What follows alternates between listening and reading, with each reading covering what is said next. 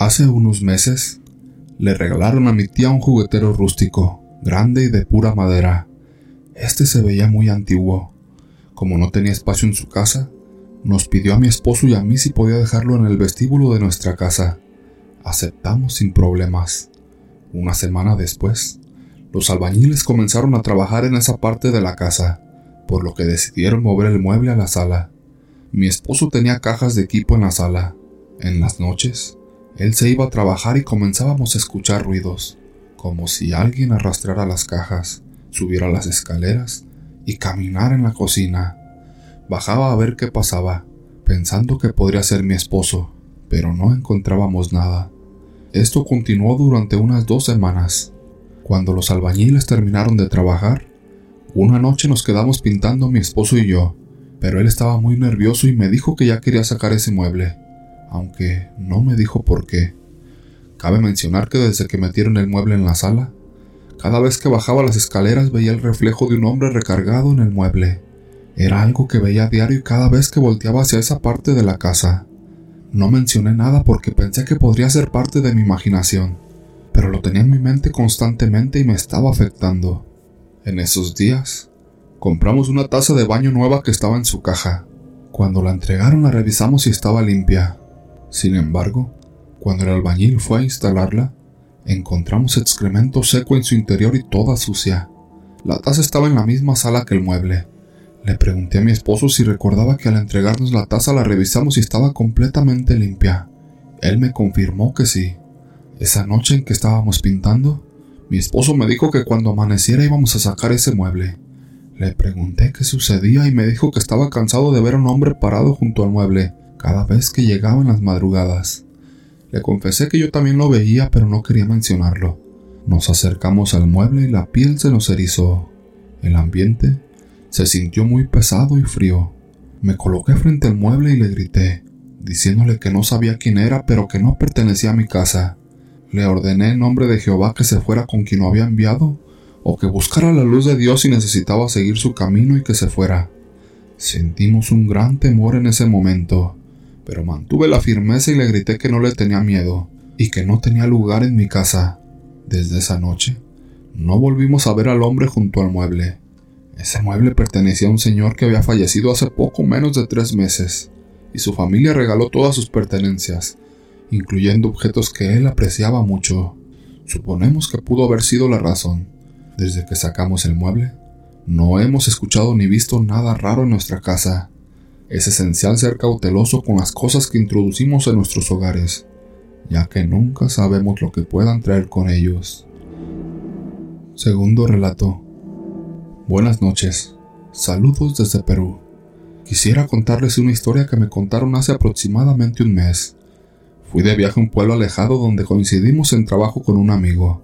Llegamos a un sitio pequeño donde su iglesia estaba destruida, y delante de la iglesia construyeron un ambiente donde guardaron algunas imágenes antiguas.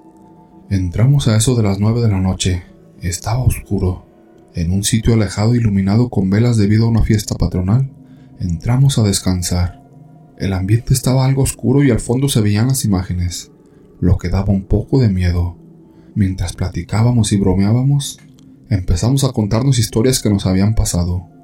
Fue entonces cuando mi amigo me contó una historia que le sucedió a su primo hace unos 25 años, cuando él tenía 12 años.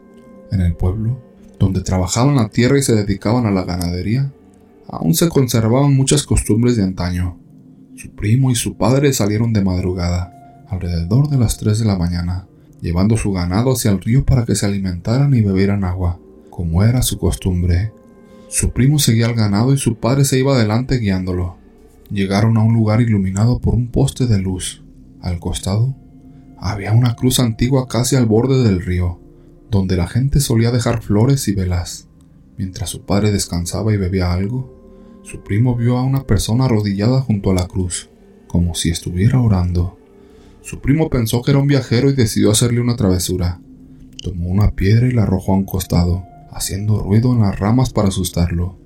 Sin embargo, la persona siguió arrodillada sin moverse, incluso después de la tercera vez que arrojó una piedra más cerca de ella. Finalmente, la persona se levantó y se dirigió hacia el barranco a un lado del río. y luego desapareció. En ese momento, su primo sintió un escalofrío y se asustó, corriendo con su padre para contarle lo sucedido. Su padre no le dio mucha importancia y pensó que era un viajero, pero esa noche su primo no pudo dormir. Al llegar a casa las cosas comenzaron a caerse en la oscuridad. La puerta se abría con fuerza y cuando dormía le jalaban las cobijas. Su vida cambió desde ese día. Todas las noches eran iguales sin descanso. Pasaron los años y él fue a la cruz a pedir perdón, hablar con el difunto y llevarle velas. Incluso mandó hacer una misa en el sitio, pero nada cambió. Se trasladó a otro lugar pero la misma historia continuó. Con el tiempo, se acostumbró a convivir con la situación, pero su primo ya no era el mismo. Parecía ido, perdido en su propio mundo. Aunque mi amigo inicialmente no creía en estas historias, un día fue a celebrar el cumpleaños de su primo.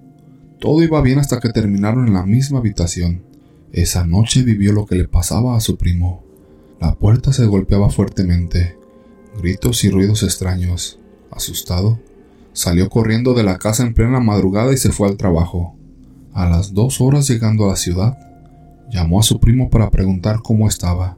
Este le respondió que todo estaba bien, que no se preocupara, ya que eso le pasaba siempre. Tercer relato. Mi nombre es Carla Beltrán y soy de Toluca, Estado de México. Me casé con una persona 22 años mayor que yo y tuvimos una niña. Cuando me enteré que estaba embarazada, nos fuimos a vivir a la casa de sus padres en San Luis Mextepec.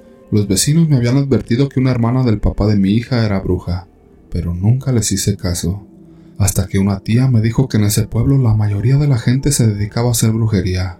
El papá de mi hija perdió su empleo, y un sobrino suyo lo ayudó a conseguir trabajo como mesero en un centro nocturno.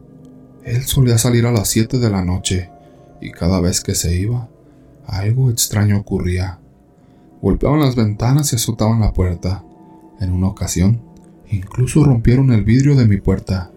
Siempre les echaba agua bendita cuando esto pasaba. Una vez, desperté y encontré a mi niña morada al pie de la cama. La llevé al médico pero no encontraron nada. Cuando falleció mi hija, la familia del papá de mi hija asistió al velorio, y una de sus sobrinas dijo que sus tías se habían llevado a la bebé, y resultó que era mi concuña y la hermana del papá de mi hija. Tras enterarme de lo que había sucedido, decidí separarme. A los pocos meses, el papá de mi hija enfermó gravemente debido a un problema en el corazón. Por humanidad, lo vi y lo llevé al médico, y él se recuperó. Luego regresó a casa de sus padres. Pasó un año y el papá de mi hija vino a buscarme de nuevo. Me dijo que estaba muriendo, porque su hermana, su cuñada y su ex lo tenían enterrado. Cuatro días después de decirme esto, él falleció. Después de este suceso no he experimentado más cosas raras ya que me mudé de ahí. Esta es mi historia y espero que pueda ser útil compartirla.